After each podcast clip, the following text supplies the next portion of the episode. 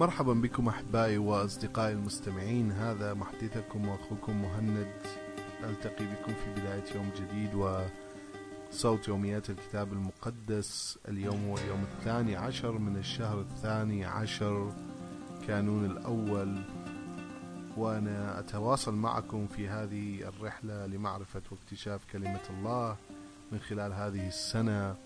أصلي أن تكونوا متواصلين ومتابعين معي لتكون هذه القراءات نعمة وبركة على حياتنا جميعا ولكي تكون لنا لمصدر غذاء روحي وننمو روحيا ونعرف شيئا جديدا من كلمة الله لكل يوم ونسلك في طريق الله. القراءات كما تعرفون أربعة قراءات أبدأ معكم اليوم من القراءة الأولى. وإكمالا لقراءة يوم أمس من العهد القديم من كتاب عاموس القراءة ستكون من بداية الإصحاح السابع وإلى نهاية الإصحاح التاسع وهي بذلك ستكون نهاية كتاب عاموس فتابعوا معي قراءة اليوم. وهذا ما أراني السيد الرب. ها هو يعد أسراب جراد في بدء نمو الأعشاب المتأخرة بعد أن تم جز, جز نصيب الملك منها وبعد أن فرغ الجراد من التهام عشب الأرض. قلت أيها السيد الرب اصفح عن شعبك إذ كيف يمكن ليعقوب أن ينهض فإنه صغير؟ فعفى الرب عن هذا وقال لن يحدث ما رأيته ثم هذا ما أراني السيد الرب. شاهدت السيد الرب يدعو للمحاكمة بالنار التي لعقت البحر العظيم فجف. وأكلت الحقول. عندئذ قلت أيها السيد الرب كف عن هذا إذ كيف يمكن ليعقوب أن ينهض فإنه صغير؟ فعفى الرب عن هذا وقال لن يحدث ما رأيته. ثم رأيت وإذا وإذا الرب واقف بجوار حائط مبني وفي يده ميزان ميزان البناء فقال لي الرب يا عاموس ماذا ترى؟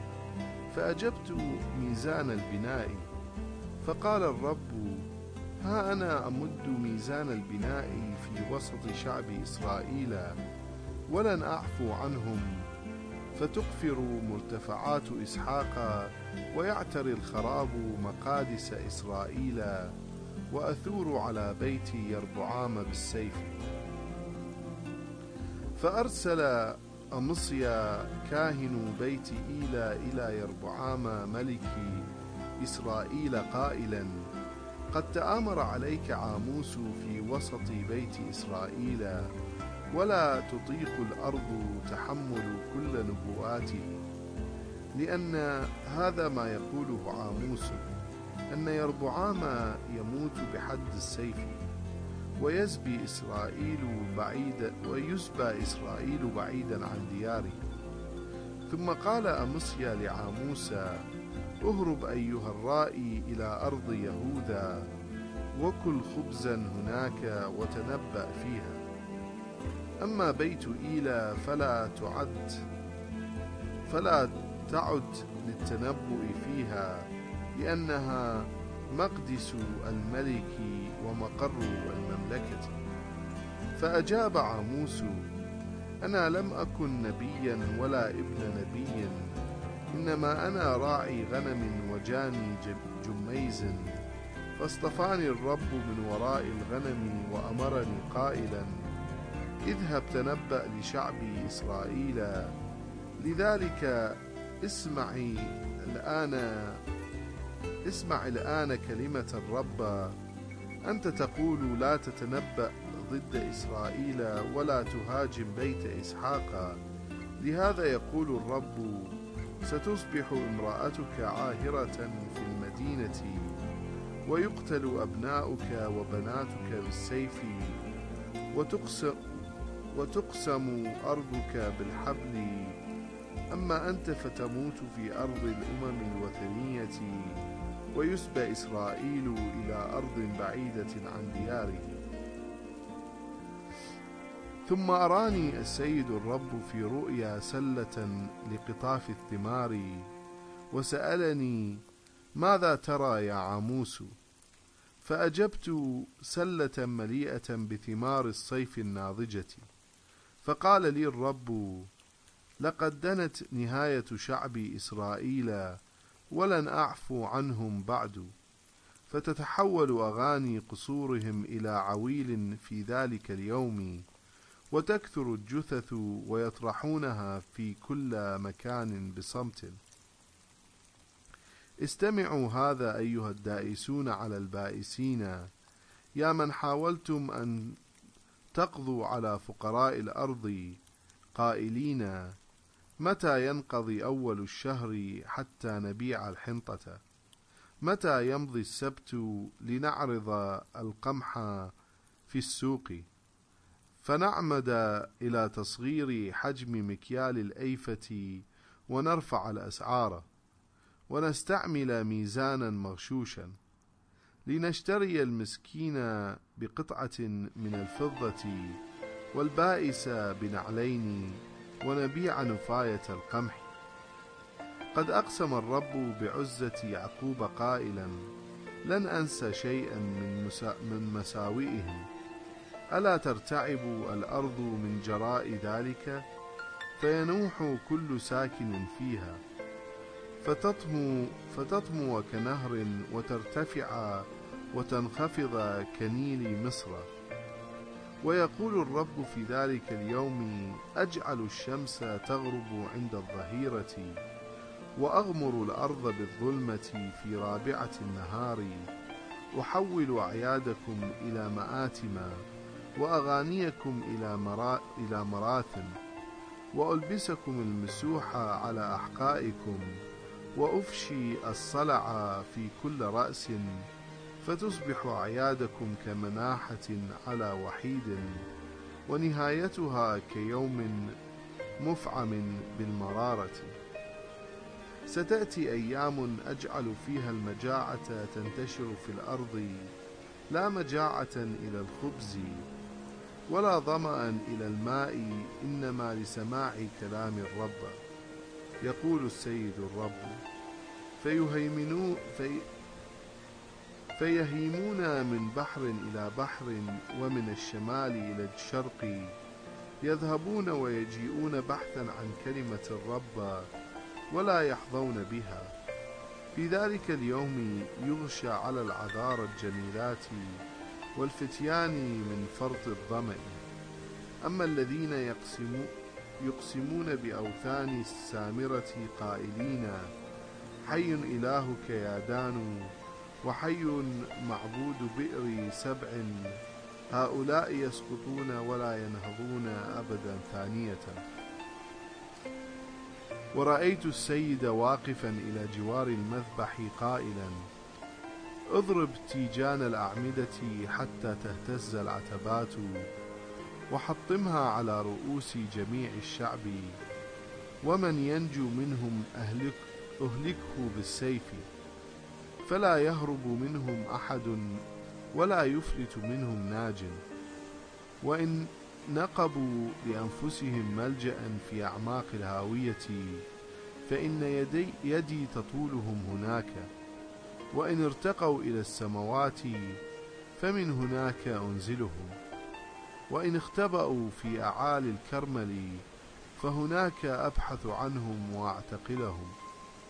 وإن تواروا عني في أعماق البحر فإني آمر هناك الحية فتلدغهم وأن سيقوا إلى السبي أمام أعدائهم ألاحقهم بالسيف لأفنيهم وأتعقبهم لأبتليهم بالشر لا بالخير. إن الرب الإله القدير هو الذي يلمس الأرض فتذوب وينوح كل المقيمين فيها ويرتفع كل ما فيها وينخفض كنهر نيل مصر. هو الذي يبني مخادعه العليا في السماوات ويؤسس قبته على الأرض. الذي يدعو مياه البحر ويسكبها على وجه الثرى. الرب اسمه. ألستم لي يا بني إسرائيل مثل الكوشيين؟ يقول الرب. ألم أخرج إسرائيل من ديار مصر والفلسطينيين من كفتورا والآراميين من قير؟ ها إن عيني عيني الرب مسلطتان على المملكة الخاطئة لأمحوها عن وجه الأرض. إلا إني لن أستأصل بيت يعقوب قاطبة يقول الرب. أغربل بيت إسرائيل بين جميع الأمم كما تغربل الحنطة في غربال. فلا تسقط حبة على الأرض ويموت جميع خطاة شعبي بالسيف. ممن يقولون لن يدركنا الشر أو يلقانا. في ذلك اليوم أقيم مسكن داود الذي تهاوى وأسد ثغراته وأعمر خرائبه وأعيد بناءه كالعهد به في الأيام الغابرة لكي يرث إسرائيل ما تبقى من أدوما وجميع الأمم التي دعي اسمي عليها. يقول الرب صانع هذه الأمور. ها أيام تأتي يقول الرب يدرك فيها الحارث الحاصد ودائس العنب فاذر الحبة وتسيل الخمور الطيبة من كروم الجبال وتفيض بها التلال كلها وأرد سبي شعب إسرائيل فيعيدون بناء المدن الخربة ويسكنونها. ويزرعون كروما ويشربون من خمرها ويغرسون جنات ويأكلون من ثمارها وأغرس شعبي في أرضهم فلا يستأصلون يستأصلون ثانية أبدا من الأرض التي وهبتها لهم. يقول الرب إلهكم. آمين. أحبائي المستمعين هذه كانت القراءة من العهد القديم من كتاب عاموس. قرأت لكم عن ضربة الجراد ورؤية ميزان البناء وعن عاموس وأمصيا وخطيئة شهوة المال وعن الجوع إلى الشريعة ودماء المقدس وعن رد السبي. وبذلك نكون انتهينا من كتاب عاموس. أنتقل بكم الآن إلى القراءة الثانية اليوم من العهد الجديد. تابعوا معي. قراءة اليوم من الإنجيل من العهد الجديد من كتاب الرؤيا من الإصحاح الثالث بداية العدد السابع وإلى نهاية الإصحاح. وأكتب إلى ملاك الكنيسة في فيلادلفيا إليك ما يقوله القدوس الحق. الذي بيده مفتاح داود يفتح ولا أحد يغلق ويغلق ولا أحد يفتح. إني عالم بأعمالك فمع أن لك قوة ضئيلة فقد أطعت كلمتي ولم تنكر اسمي. ولذلك فتحت لك بابا لا يقدر أحد أن يغلقه. أما الذين هم من مجمع الشيطان ويدعون كذبا إنهم يهود فسأجبرهم على أن يسجدوا عند قدميك ويعترفوا بأني أحببتك ولأنك حفظت كلمتي وصبرت فسأحفظك أنا أيضا من ساعة التجربة التي ستأتي على العالم أجمع لتجرب الساكنين على الأرض. إني آتي سريعا فتمسك بما عندك لئلا يسلب أحد إكليلك. كل من ينتصر سأجعله عمودا في هيكل إلهي فلا يخرج منه أبدا. وسأكتب عليه اسم إلهي واسم مدينة إلهي أورشليم الجديدة التي تنزل من السماء من عند إلهي. وأكتب عليه اسمي الجديد من له أذن فليسمع ما يقوله الروح للكنائس. وأكتب إلى ملاك الكنيسة في لاودكيا التي ما يقوله إليك ما يقوله الحق. الشاهد الأمين الصادق رئيس خليقة الله. إني عالم بأعمالك وأعلم أنك لست باردا ولا حارا وليتك كنت باردا أو حارا. فبما أنك فاتر لا حار ولا بارد سألفظك من فمي تقول أنا غني قد اغتنيت ولا يعوزني شيء ولكنك لا تعلم أنك شقي بائس فقير أعمى عريان نصيحتي لك أن تشتري مني ذهبا نقيا صفته النار فتغتني حقا. وثيابا بيضاء ترتديها فتستر عريك المعيبة وكحلا لشفاه لشفاء عينيك فيعود إليك البصر. إني أوبخ وأؤدب من أحبه لذا كن حارا وتب. ها أنا واقف خارج الباب أقرعه. إن سمع أحد صوتي وفتح الباب أدخل إليه فأتعشى معه وهو معي. وكل من ينتصر سأجلسه معي على عرشي. كما انتصرت أنا أيضا فجلست مع أبي على عرشه. من له أذن فليسمع ما يقوله الروح للكنائس. آمين. أحبائي المستمعين هذه كانت القراءة من العهد الجديد من كتاب الرؤيا. قرأت لكم آه، من رسالة الرسالة إلى فيلادلفيا والرسالة إلى لاودكية لاودكية أنتقل بكم الآن إلى القراءة من كتاب المزامير. قراءة اليوم من كتاب المزامير ستكون المزمور المائة والحادي والثلاثون من نبي داود فتابعوا معي. يا رب لم يشمخ قلبي ولا استعلت عيناي ولا حفلت بالعظائم وما يفوق إدراكي ولكني سكنت سكنت نفسي وهدأتها فصار قلبي مطمئنا كطفل مفطوم مستسلم بين ذراعي أمه ليترجى إسرائيل الرب من الآن وإلى الأبد. آمين. أحبائي المستمعين أنتقل الآن إلى قراءة القراءة الأخيرة من كتاب الأمثال. قراءة اليوم من كتاب الأمثال ستكون أمثال الإصحاح التاسع والعشرون العدد الثالث والعشرون. كبرياء الإنسان تحط من قدره والمتواضع الروح يحرز كرامة آمين.